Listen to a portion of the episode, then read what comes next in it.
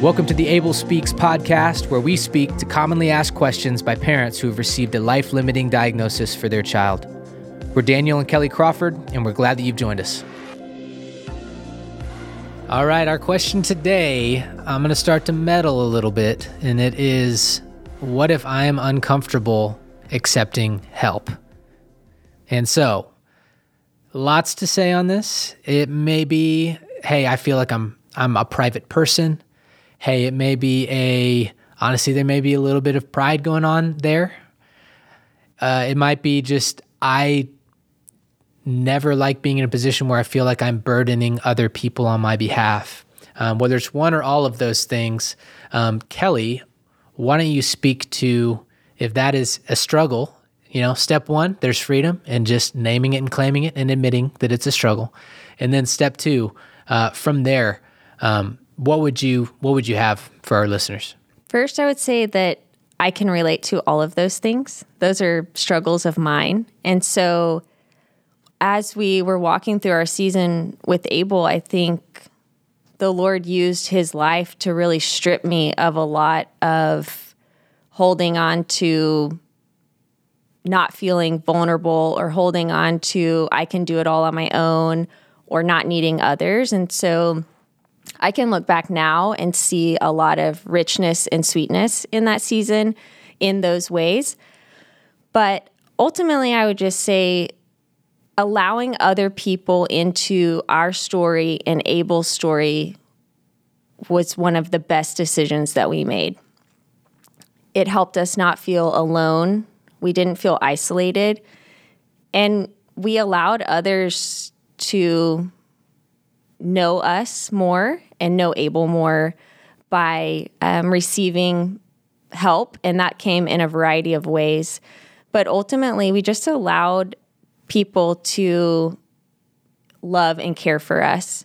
And sometimes it almost felt selfish because we were not in a place to reciprocate that. It was, it just felt like we were constantly receiving and really weren't in a season to pour out or give back in a lot of ways. And so that stripped a lot of the sense of pride and and all of those things, but it was such a sweet thing just to see and allow God's people to love us and care for us and support us. And so that was in really big ways and really small ways, but um, was such a gift in that season. Yeah, such a gift to us we came to find. And then I would also say to the notion of, uh, I don't want to burden other people.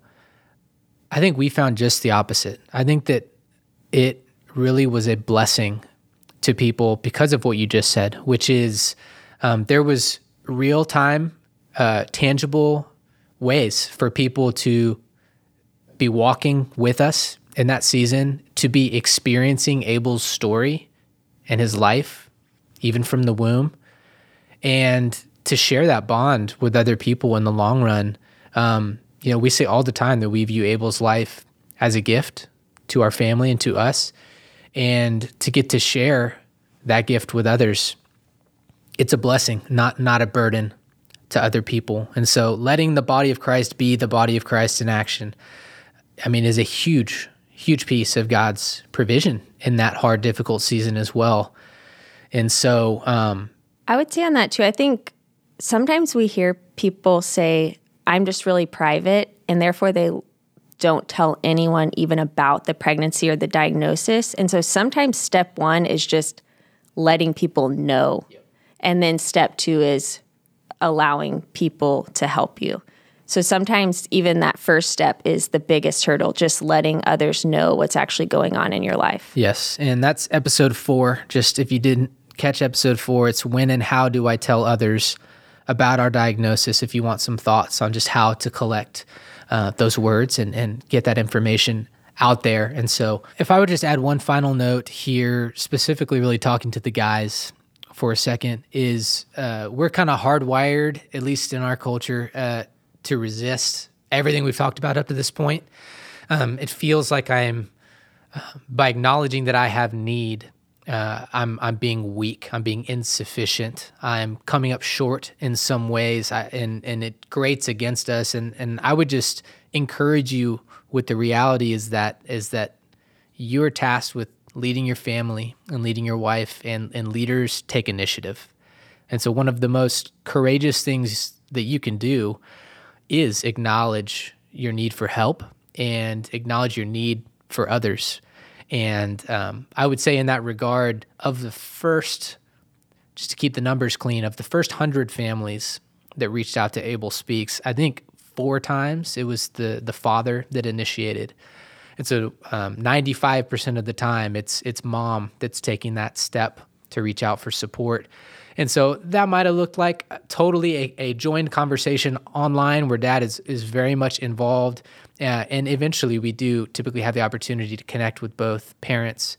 Um, but that's just an example of kind of what I would lean in on there and just encourage you with and leave you with um, as men. And so, uh, as men and women, again, just to reiterate what Kelly said so well, that this is a topic and an area where the Lord absolutely uses our children to really sanctify and sharpen and refine us in ways where we might not be comfortable initially, but that uh, can absolutely um, lead to growth and, and our good. And so, especially if you're feeling and have articulated, which is common, um, a feeling of, of, being stuck or isolated, and you don't want to feel that way anymore, um, then this is the action step for you. And and just last last thing is always on the first conversations that we get to have with new families at Abel Speaks, we always just acknowledge um, how much courage it takes to put yourself out there to reach out to people that you really probably know nothing about and have no relational equity with in a really vulnerable season. And so um, we just we see that, we honor that, and yet we still um, call and encourage you um, to that. And so uh, that wraps up this episode of the Abel Speaks podcast. We'll catch you next time. Hey, friends, thanks for listening in. We hope this content has been helpful. At Abel Speaks, we exist to support families who have chosen to carry a child with a life limiting diagnosis, and we want you to know that the foundation of that support is rooted in relationships. And so, if you're a parent in this circumstance, then by all means continue listening in, but we'd really encourage you to reach out by sending an email to support at abelspeaks.org. Again, our heartfelt prayer is that this episode has served you in some way and that we might have the opportunity to serve you further in the future. The Abel Speaks podcast is produced by the team at Tarno and Company and mixed and edited by the team at Sound of a Rose.